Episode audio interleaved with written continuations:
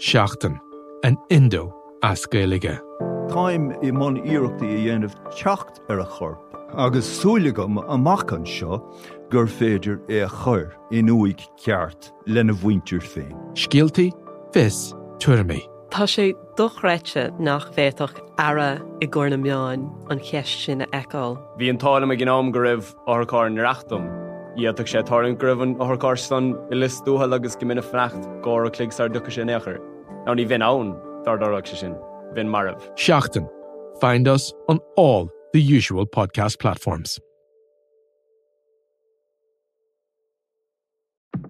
Remember, you can stay up to date on the latest news with the Irish Independent WhatsApp channel.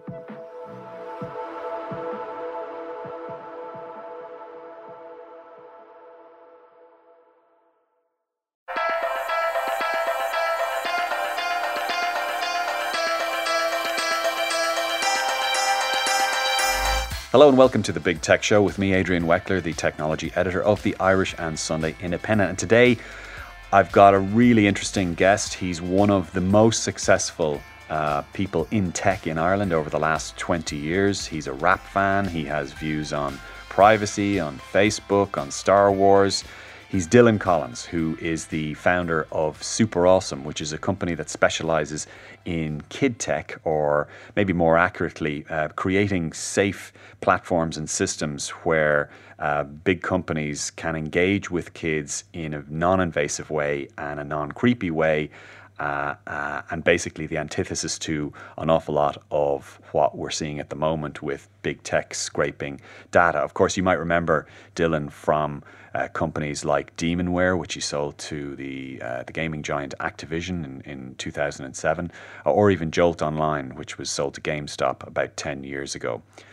Dylan, we're going to get on to some of the stuff uh, you've been up to with uh, Super Awesome, and there's a long list to go through. First, I want to ask you uh, one or two quick questions in a kind of a related area, which is uh, the stuff that's been going on with uh, Facebook this week. Um, uh, do you have any kind of, do you think we're giving Mark Zuckerberg a, a raw deal here? Oh, I've so many ways I could answer that question. Um, we can take them all. uh, are we giving him a raw deal? Well, I think perhaps yes and no. Mm-hmm. I, I, I think that you know from a from a general data privacy perspective, I think it's it's it's very clear that Facebook um, have a lot more that they should be doing, and that clearly they haven't really thought through the ramifications of a business model based on monetizing um, people's data. Um, I, I, think, um, I mean, and, and, again, I don't know if, like, it, I suppose it depends on when this podcast goes live. He may have walked this statement back, mm-hmm. but he he refused to endorse the concept of a kids' digital privacy bill of rights, mm-hmm. which I definitely thought was incredibly short-sighted. You know, I mean, again, his his you know the the. The, the, the various senators and politicians aren't really asking about kids all of that much, but that is sort of a huge topic, which is really sort of just underneath the surface and, mean, and very, very adjacent to the Facebook thing. You know? Yeah, I mean, and, and we know that uh, uh, Facebook is trying to develop services specifically aimed at kids, aren't they? I mean, is it Messenger they have developed for kids?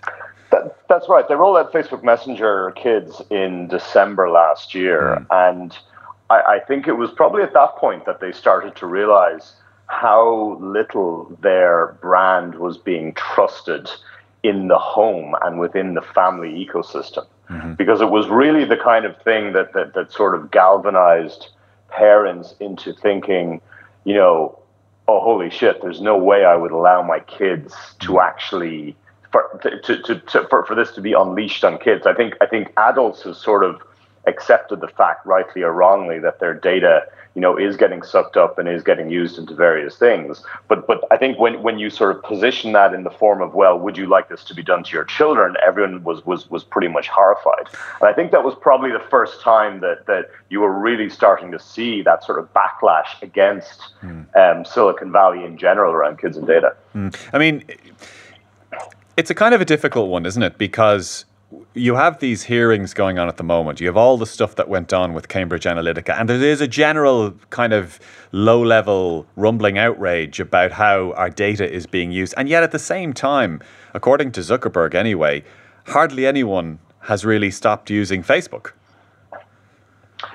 Yeah, I mean, and I think he's he, he's got a point there, right? Like at the end of the day, you know, data privacy is a very abstract concept for most mm. people right? For most regular people. And again, I think bringing it back to the kids, that's why when, when you present it in the form of, oh, but children's personal data is getting captured, it's, it's why it tends to create much more outrage mm. for, for, for good reasons. Because again, it's, it's people can visualize that much more easily than this notion of some piece of information about something that you might have looked at being sort of sent to sort of 2,000 different um, DMPs and, and then shared with all of these companies. Mm-hmm. So I, I, you know, I, I think I do kind of wonder if in, in 10 years time or, or 15 years time, our generation are going to look back and we're, we're going to go, Jesus, we were idiots in mm-hmm. terms of, of, of being so willing to give our personal information yeah. um, you know, into these services. I mean, he's he's right. I mean, there's no secret being made of this at all. Mm. And I, but but but I think with you know with GDPR, I think with with these hearings that are going on, I think with the with the the FTC um, YouTube COPPA complaint this week, I really do think that we are entering into sort of a, a different window now where people are beginning to think about this differently and they're realizing that at, at the very least they should think about it. Yeah. Right? They might not be like as a as as a society, we might not have reached the point or even be near to it where we're going, okay, shit, you know what, this is probably this is probably just not a great idea in general. Mm-hmm. But they're at least starting to think about it. And I think the fact that even we're having this conversation is is is is progress, quite frankly. Yeah, and look, we've done a lot um, in here on GDPR and uh, how that's going to affect uh, the big companies uh, over the next uh, few weeks. Sometimes I do wonder, though, whether we actually know what we want. Like one of the things, one one of the interesting things to me out of all of this Facebook fallout is how people are still genuinely surprised that lots of their data is shared with so many other people. But they, you ask them, a lot of people don't seem to really know what they want. Is it that they don't want any data shared? Some will say, "Yeah, I don't want any data shared," but then you tell them, "Well, that means that you." essentially will be cut off from a lot of the types of interaction you have with your friends or, their, or, or their activity and then they kind of row back and uh, you know and, and, and then some will say well i don't want any politicians to get any access to to my data and then you'll say well does that mean you don't want politicians to get access to information on the electoral register that they might get, you know, on for, mm. for referenda or, or whatever? And um, it just it, it it it brings a lot of very very basic questions. And I just do wonder whether we're all a little bit confused and uh, we kind of don't really know what we want. Uh, it sounds like you're describing the human condition. Yeah, yeah. Um, I mean, and I think I, I, don't think you're wrong about that. And I, again, like you know, data data is a pretty abstract concept. Um, I, I, you know, and I think you know people people don't know how to think about a thing that they can't really sort of touch and feel. Um, and you know, they they sort of maybe understand the consequences of you know not being able to, or or that that that that sort of refusing to let other companies or third parties access it means they can't do other things, or at least you know what they they think they can't do. I mm mean, mm-hmm. today all social networking sort of implies that those platforms have to have your personal data. That I mean, to be clear, that is not required to make social networking really work, right? You know, you don't need that level of granularity. But you're right. I think I think people are confused, and I, I you know, but again, I think this is this is going to evolve over the next two, three, four, five years. And, and I do actually think it's why the data privacy laws are quite important, mm-hmm. you know, because it is establishing some set of kind of ground rules about, mm-hmm. you know, what what should be permissible here. I, I think probably in, in 10 years' time, I think even though today data is treated fundamentally as an asset by companies. Mm-hmm. I think where we're moving to long term, at least certainly in Europe, is where you know the, the possession of personal data by companies on people will actually be considered a liability, and mm-hmm. it's going to be about you know how how how little of it um, can you get away with having in order to provide a service? Certainly, that's that's the the principle behind GDPR. Yeah, which is antithetical to a lot of the business models that we see uh, at the moment from uh, from Silicon Valley. W- one interesting thing uh, that uh, came out of the the Facebook, the Zuckerberg hearings, was he was asked repeatedly uh, about this urban legend or conspiracy, whichever you, you choose. I think it's an urban legend. The one about uh, Facebook tapping your phone microphone. So you you probably get this as as, as much as I do. Uh, literally every week, someone says, uh, "You know what? I was only talking about a purple jumper the other day," and then lo and behold, you know, last weekend I saw ads for jumpers on my timeline. And uh, Zuckerberg absolutely categorically denied. He said, "We we we don't listen to your."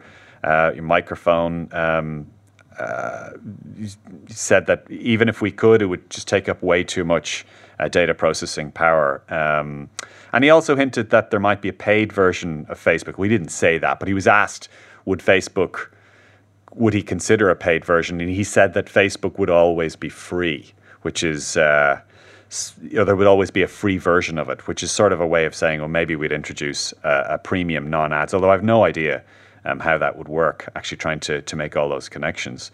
But, um, uh, and by the way, I just want to say that I am conscious, we, seeing as we're talking about data privacy, we're going to get on now to more of what Super Awesome does.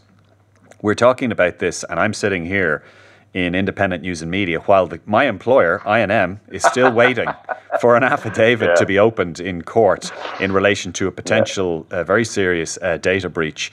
Um, so uh, let nobody uh, be under any illusion that. Uh, um, you know, I, I, don't quite have a giant inflatable ele- elephant on my back, but uh, I, I, am aware of the uh, the context in, in of, of, us talking about data privacy here. Um, but like, I, but like, I, like I said at the beginning, though, Adrian, like, it, you know, the important thing is that we're talking about it. You know, I mean, I and, I and I think like notion, even even people bringing up the the the notion that okay, you know, Facebook might have some tech that is listening to their conversations, mm-hmm. you know, through their phone. People wouldn't have even thought to have, you know, brought that up, two, mm. you know, two years ago, three years ago, and you know, and it is, I think, making people more aware of of of what the kind of technologies that's available out there, because there are companies that provide technology that are embedded into apps mm-hmm. that are listening, and they're listening for various sort of environmental triggers, particularly around TV.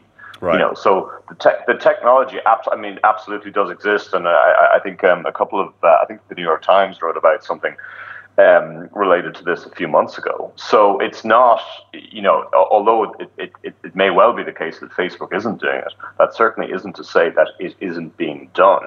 Well, if, if you or I, if you or I actually are to irresponsibly mention the trigger words that sets off the Amazon Echo, and you know the A word mm-hmm. I'm talking about here, um, mm-hmm. or or if we were to, you know, use the the letters O and then K and then followed by the G word, or hey and then S-I-R-I, S-I-R-I. Mm-hmm. Um, you know, there are people who'd be listening to this podcast if they're listening to it on a, on a loudspeaker and their devices would go off. So you're right. They're, they're, you know, we, and by the way, we buy these devices. So we have an Amazon Echo in, in, in our house mm-hmm. and we do it partly um, for that reason, so that if I'm too lazy to sw- to walk over and switch the light on, I can just uh, I can just call out for the light. So um, you know, you marry that with the idea idea that it's still there, bubbling under in parts of Silicon Valley, that privacy is still kind of a an old fashioned construct, and we'll we'll crib about it, but we'll learn to live without it. And um, you know, th- this this is a battle that's still kind of raging.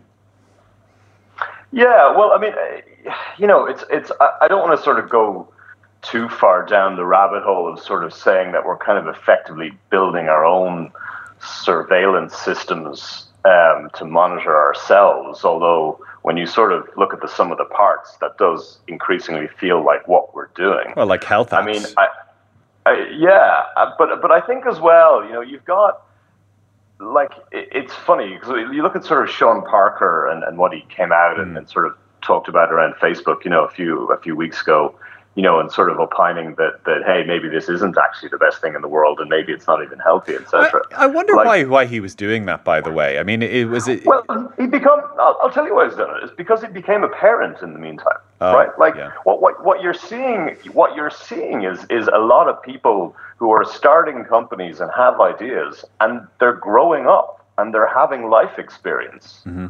and they're you know they're realizing okay just because you can do a particular thing just because we can capture all of this information for example mm-hmm. you know doesn't necessarily mean with the benefit of hindsight and the benefit of life experience mm-hmm. that we necessarily should so you, you, know? you, you, like you think that kids, that kids uh, in a toy shop you know or kids in a sweet shop you, you think that that that that that that that is particularly big life event of, of having a child. Do you, do you think there's a catharsis there? Because because Zuckerberg himself, he's 33, he has a kid now.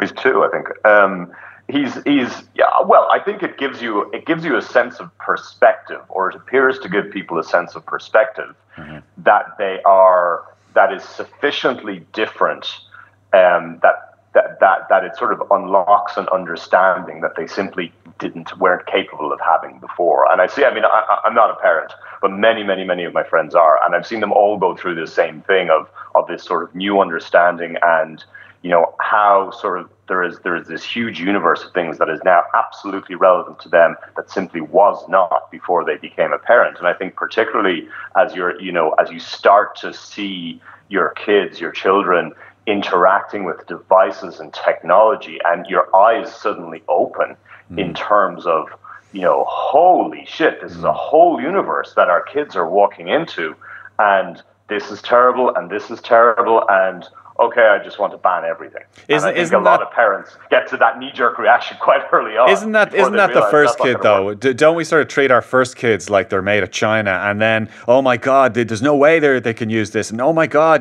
protect them from this. And Then by the time the second and third kid, yeah, they'll be fine.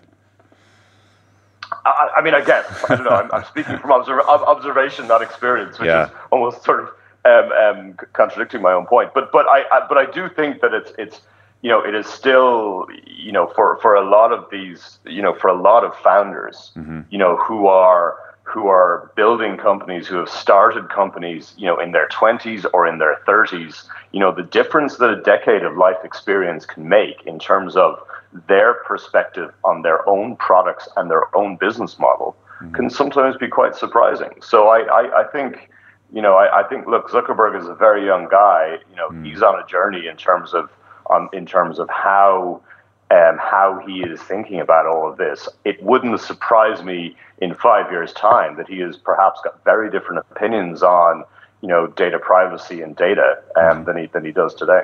Yeah, yeah, and that's by the way if. Uh, if we finally find out that he's not actually um, Commander Data, the Brent. I don't know. Did you see the Brent Spiner memes going around this week? No. I, di- I didn't, but it doesn't take much imagination no. to, to make the leap. They were yeah. pretty excellent. Uh, move on to, to something a little bit closer to um, to what you've been I- interested in yourself. I mean, obviously, with Super Awesome, you're you're looking at what you would describe, I think, as as kid tech system, as kid friendly um, technology systems.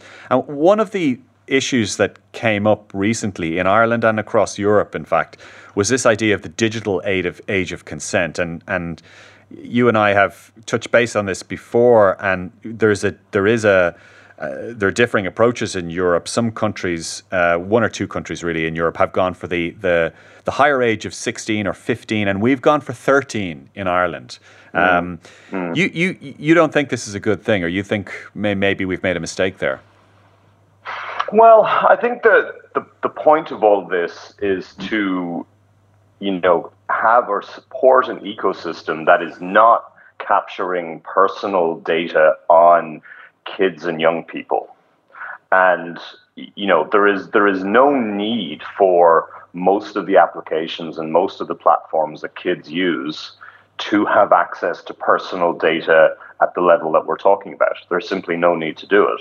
You know, we are we are entering we are we are now living in a world where there are about 10 times more kids online than there were six or seven years ago. Mm-hmm. So we are dealing, you know, and we are dealing with an internet that is capturing even more personal data on people, you know, sort of on a on a, on a daily and weekly basis. So I think that you know we have now an opportunity to set the standard for what um, kids safe access to the internet should look like. And GDPR presents us with an opportunity. We can say, well, we want to have, you know, a safe zone that is at the highest standard in terms of, you know, creating an ecosystem that is um, that that is ensuring that kids' personal data, personal information, um, cannot be captured up to 16, mm. or we can choose the lowest possible age and say, um, no, 13. We're just gonna we're just gonna default to that, and and every child over the age of 13, well, it just doesn't matter. We're gonna treat you like an adult. And I don't understand where you know where if we've got the opportunity to create you know a larger safe zone safe digital online zone for kids and younger people, why we wouldn't take that opportunity. Just, just that, that baffles me. From from a pr- practical point of view, um, can you think of like bad outcomes or con- or consequences? Uh, can you give me an example of um, you know, a, a, bad outcome from a 13 year old or a 14 year old, uh, their data being accessed and used as an adult. Um, I mean, I'm wondering, are we making too much of this, or, or, or it, are there really bad things that could happen? There are really bad things that can happen. The whole point of this is is fundamentally preemptive. Like if you look at a a child who has been online since sort of roughly the age of two, you know, if they're picking up a device and using it, by the time they get to 13, on average, there's something like about 70 million personal data points that is being captured on them by a lot of the, the, the general sort of internet technology, ad serving, social plugins, etc. Mm-hmm. And at some point in the future, there is going to be some sort of, um, you know, Pearl Harbor 9 11 style data disaster where an enormous amount of children's personal information gets leaked mm-hmm. because it is sitting there on all of these platforms. Mm-hmm. And it, because it is, it is being it, it is being captured. So you have you have got enough data that is able to give you know geographic location. It is able to give browsing habits mm-hmm. um, on six year olds, seven year olds, eight year olds, nine year olds, ten year olds. Mm-hmm. So why would we why would we not be taking steps to make it um, as safe as possible for as large a group of kids as possible for that not to happen. And just to ask a really stupid, uh, and I know this is a stupid question, but in that scenario, that Pearl Harbor scenario, where the information of six and seven year olds is now being harvested or used in some way, what what are the worst outcomes from that? What would happen to the six or the seven year olds? I mean, you're you're asking me to sort of measure the level of human depravity that is on the internet, which is not really a slippery slope. I well, no, I, because because. I mean, I, I, I mean, do you like? I mean, put it this way: if if if I turn around to you, or you turn around to any of your friends who who had kids, and say, "Hey, how do you feel about your children's personal information in terms of everything they're doing you know, potentially sort of the postcode in, in where in which they live, mm-hmm. information about about what other kids they hang out with, that's going to be exposed to a whole bunch of strangers on the internet. Um, I mean, that, I, I, wouldn't I wouldn't be pleased about it, and, and it sounds very nefarious. But but what I'm trying to um, parse here is whether there is and, and, to what degree how, how much do do these do the things overlap uh, safety actual physical psychological safety and basically just exploitation of data. Like where where in terms of the venn diagram how much do those two things actually overlap? Or or is it just a given that if a child's personal data like their browsing habits or or the postcode they live in or sites they visit or or even some of their networked friends if that data is leaked is that just an absolute given that that is that means that they are in danger somehow well, I mean, I think if you look at sort of what happens with adult data, which get, gets gets leaked and misused all the time, and I mean, look at the Cambridge Analytica situation, mm-hmm. right? And and there are there are many many people searching for and willing to pay for you know, that level of, of, of sort of personal data for a lot of different reasons. I guess in an adult sense, it's you know a lot of it is politically driven. Yeah, it's to, it's, it's, to pitch, it's, it's to pitch ideas or marketing or ideas or political uh, stuff or or that that's but the basic purpose not, there, right? Well, that's the basic purpose when it's been done legitimately, yeah. But there's an, an, enormous amount of illegitimate reasons that people are going after personal data for. Mm. I mean, children are a sensitive and um, protected um, part of society. Mm. You know, they are children. You know, so it's not like I, I don't think the point is is to try and come up with sort of a list of theoretical terrible things that can go wrong. The fact of the matter is that there's a huge amount of things that go wrong with adult data that is available. Um, just trying you know, to protect. We, we, we, we have got an opportunity to protect children. Children have always been protected in society. What we are essentially saying here is that, you know, for, for, for some reason, we feel that, you know, Irish children need less protection mm-hmm. than German children. You know, I, I yeah, it, it, it, seemed really strange to me when um, the government decided on this 13 age limit. I, I, remember looking it up at the time, and we've written about a little bit about it. I went uh, uh looking for the rationale behind it. They, to be fair to them, they they did have a lot of. Um, children's rights organizations on side on the issue. That that puzzled me as well because it seems antithetical that you know someone like the ISPCC, the Irish Society for Prevention of Cruelty to Children, might prefer 13 age limit rather than a 16 age limit.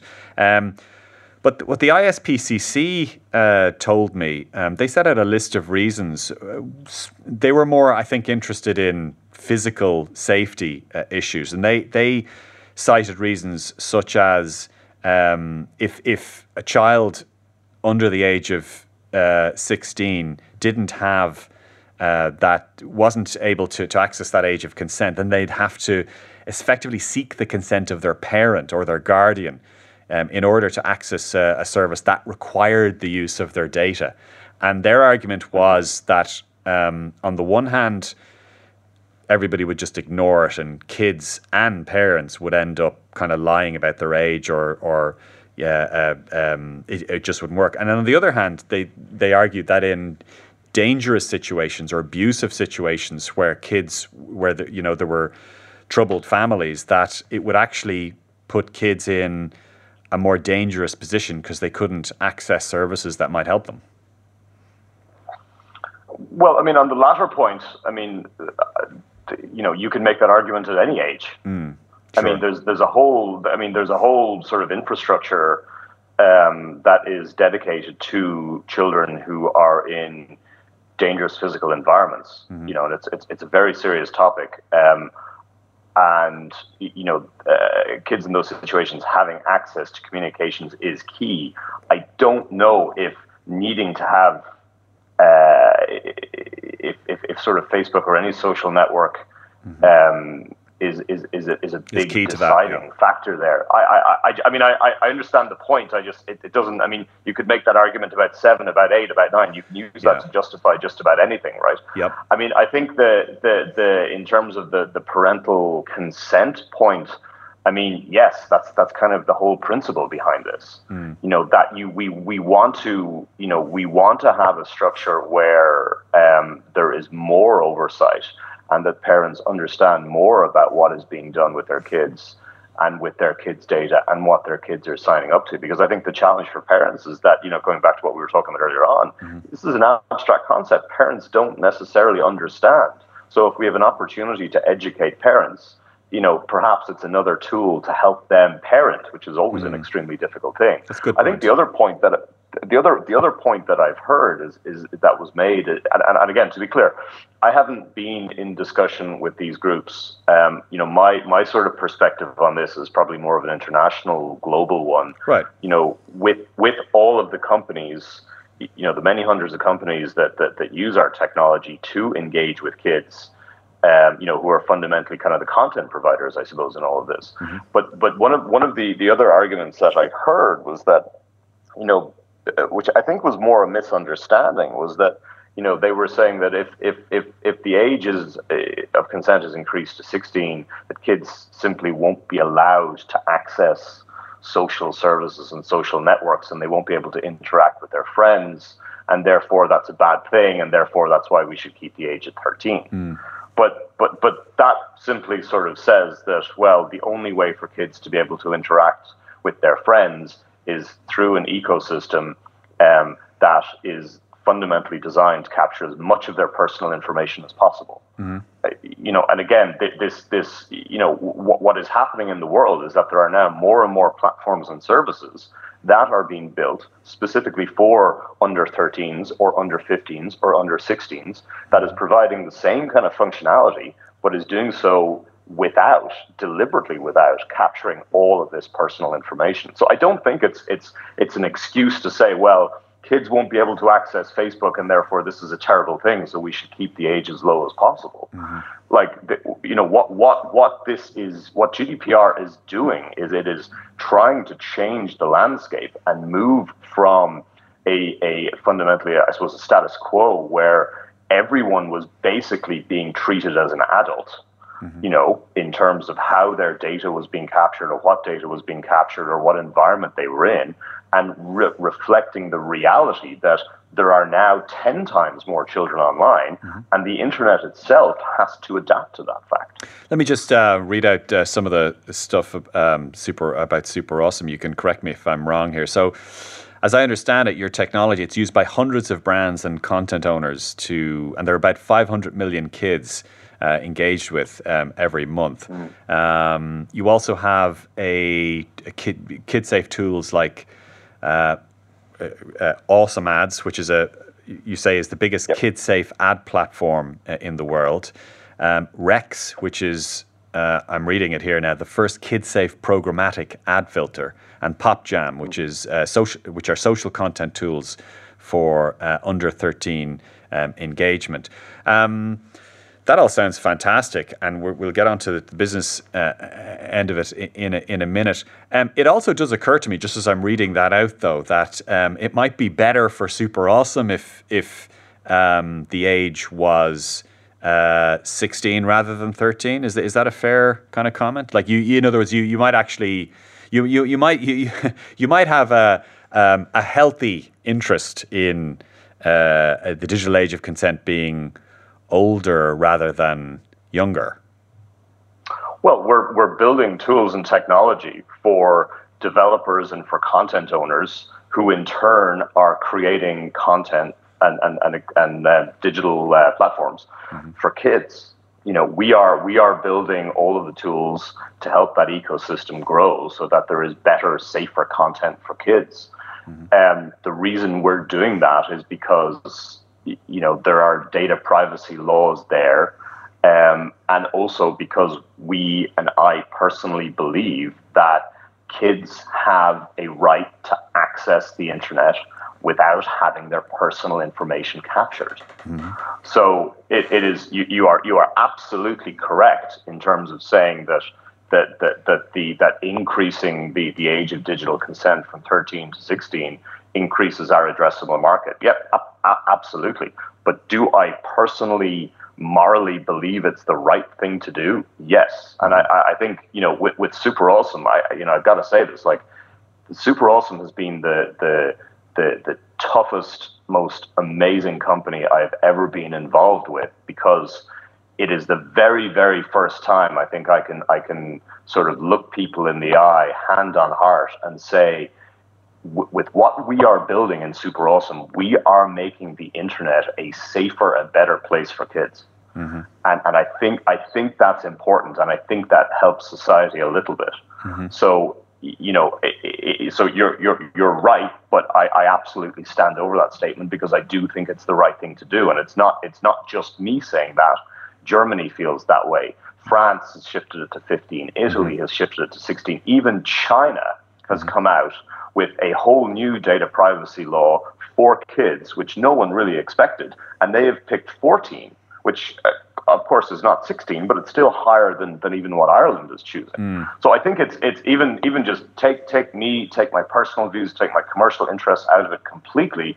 You know, if you look at the direction of travel, Ireland is below the average. Ireland Ireland is choosing an age that is less than China, a country which has been known, but has only ever been the antithesis of data privacy, Yeah. has chosen. And I just think that in itself kind of says a lot, you know? I, I mean, you, you guys recently rolled out a, a content cert, certification standard for under under 13 YouTube influencers. Is that right?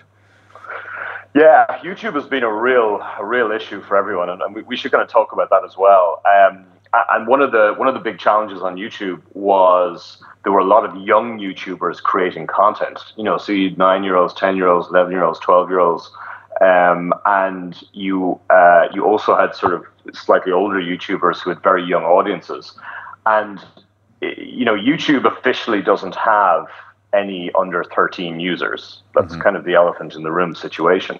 So the problem was that there was there was no real guidance that was given to anyone who was under 13, who was an who was an under 13 YouTube content creator in terms of what they should or shouldn't be doing. And there was no guidance being given to YouTubers who had very very young audiences. So we were a lot of our customers were coming to us saying, you know, you guys are sort of the safety standard here. Can you please you know get involved in the YouTube ecosystem and see what you can what you can improve. So we we put together this set of content um, standards um, for anyone who's who's creating content for kids or is themselves under 13. And we, we, we've started rolling it out, and we're, we'll be announcing an update to it in about three or four weeks.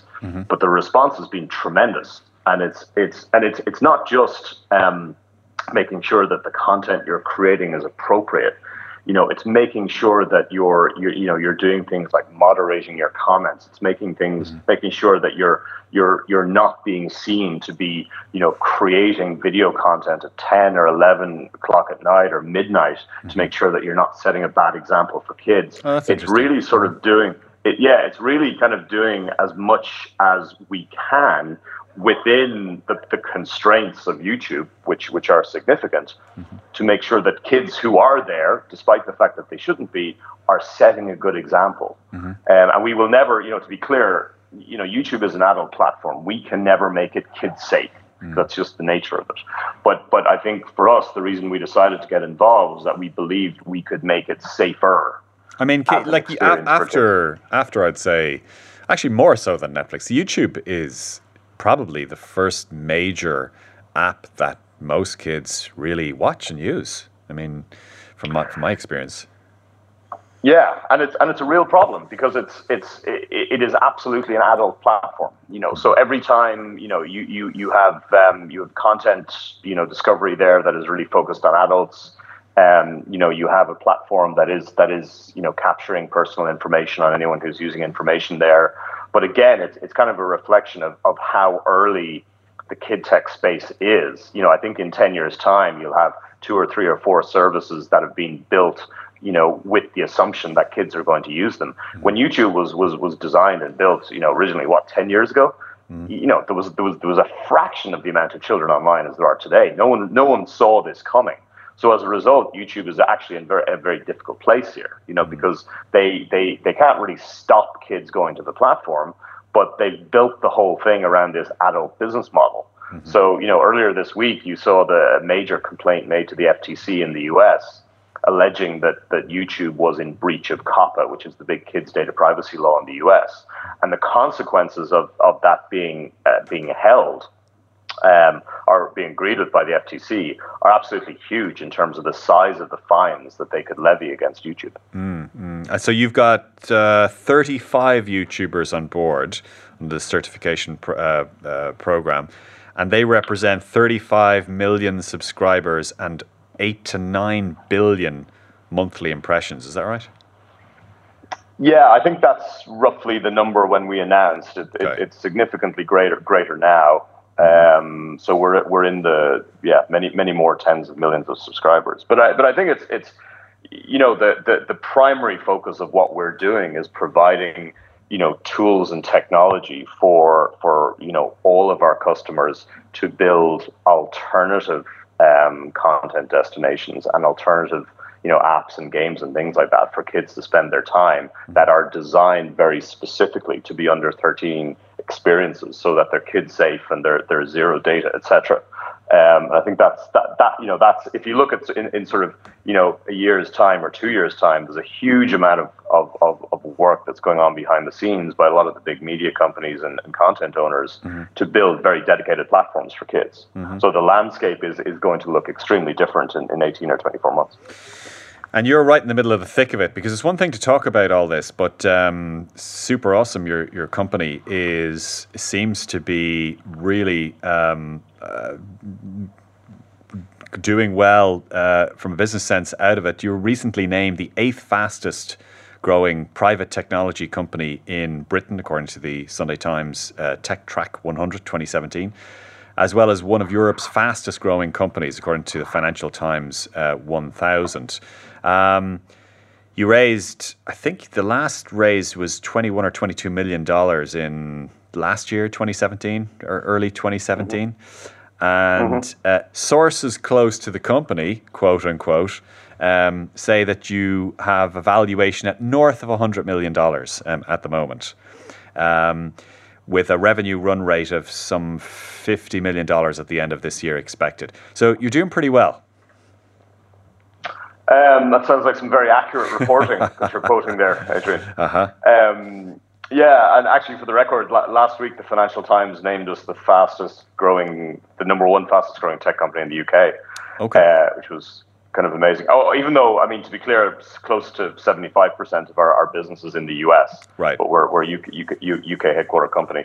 But yeah, I mean, look, we we we we set up Super Awesome about four and a half years ago, and, and it was a very with a pretty specific thesis on on on what was going to happen on the internet in mm-hmm. terms of you know the emergence of, of kids as a huge factor, the growth of, of data privacy law, and the need for tools and technologies for developers mm-hmm. to create more more more content, more apps um, uh, for for kids mm-hmm. because nobody was doing it, and nobody was thinking about it, and I think you know for the first couple of years it was you know it was very very very tough because you know you think about like you know me walking in and pitching a lot of VCs in Silicon Valley, you know where the mania is still data, data, data, and I'm walking in saying, hey guys, we're literally talking about the opposite of this. Mm-hmm. Um, and and and you know you're kind of breaking a lot of people in Silicon Valley when you kind of go in with that approach. And I, I, I think it was you know it was definitely not something people properly understood at all at all in the first couple of years. No matter how well we tried to explain it, mm-hmm. I think in the last 18 months.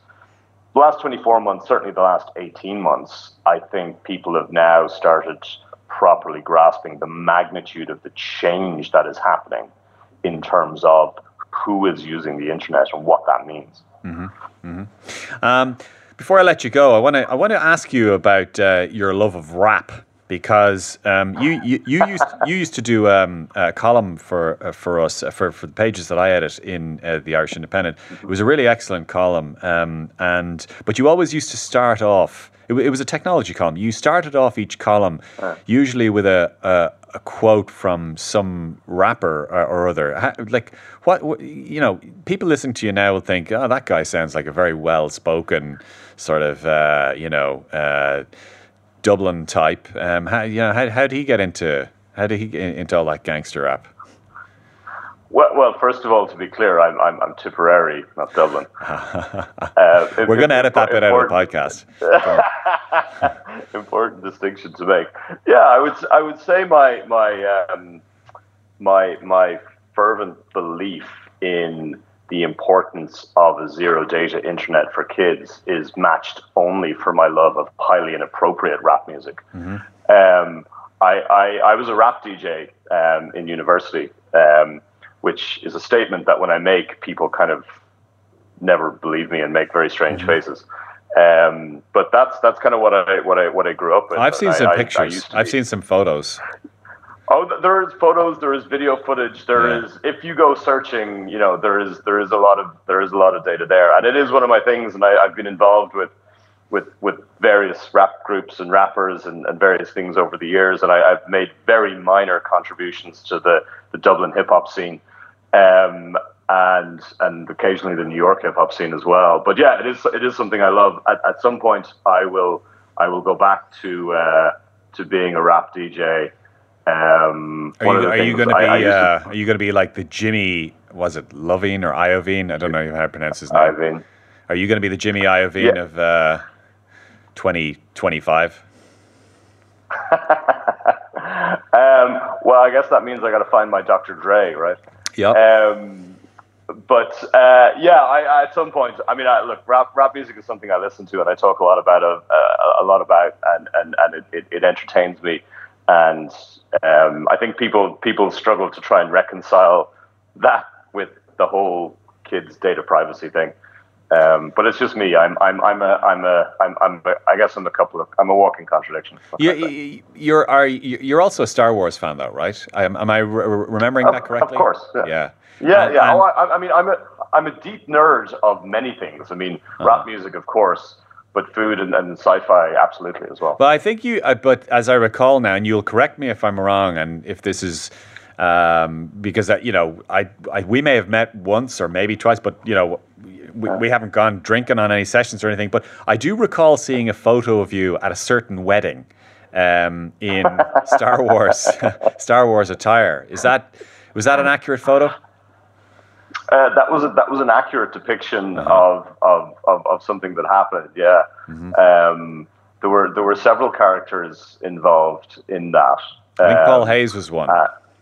Paul Hayes was one. Yes, Paul Hayes has the has the um, the the infamy of having married me Mm-hmm. um, in, in in the third party sense, to be clear.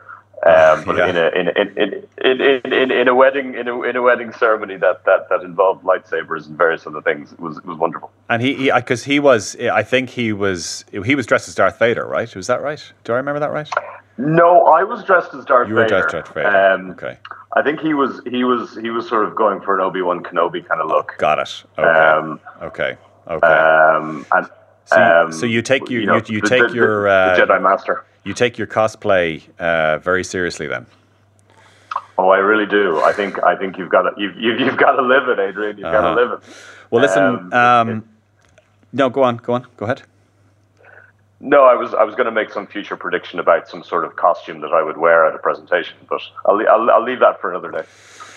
Well, listen, uh, I'm going to let you go, but uh, th- thank you so much to Dylan uh, Dylan Collins, uh, founder and chief executive of Super Awesome. Um, I hope uh, you enjoyed our chat today, and for all the listeners, if you do want to hit like or comment on uh, our podcast on iTunes or SoundCloud or wherever it is you're listening, that does help a lot. It helps the podcast get out to uh, other people. So, uh, for me, Adrian Weckler.